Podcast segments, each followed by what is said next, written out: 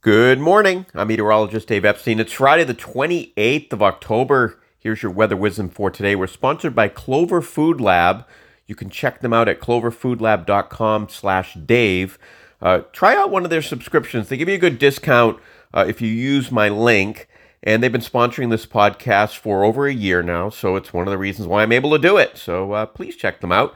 And for today, we've got a chilly morning. It's not as cold in many areas as it could have been. So I was just looking at Norwood. They're at 40 degrees here just after sunrise. And uh, Fitchburg's at 32, so definitely cold and a frost there.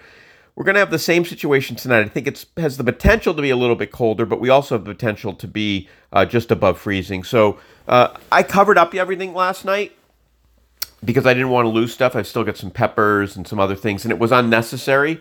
But I also have, you know, banana plants in the garage. Some of the ferns are in the garage. And the thing is, is if I can get by here uh, tomorrow morning, we have that chance for frost. Then it doesn't look like anything for at least a week, so I can put stuff back outside or kind of move it in on a slower level. Now, sunshine today will be plentiful. We'll be in the lower 50s. It's not going to be a, warm day by any means. It's not going to be what we had yesterday, when many of us were well into the 60s, near 70 down towards the Cape and the Islands.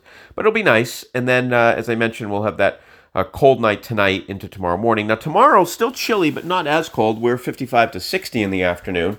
And then as we head for Sunday, not as chilly to start. It's cold, but you know we'll be above freezing. And then Sunday looks to get into the 60s, but there'll be some clouds increasing later on in the day as the system approaches us.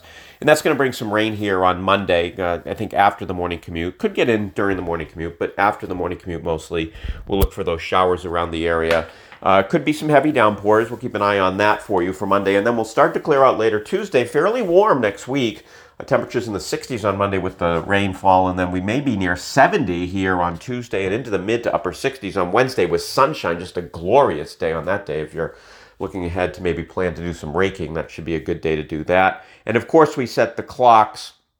Uh, as I mentioned, we set them back next weekend. So this is our final weekend here, and next week's our final week of daylight saving time. And then we just have those dark.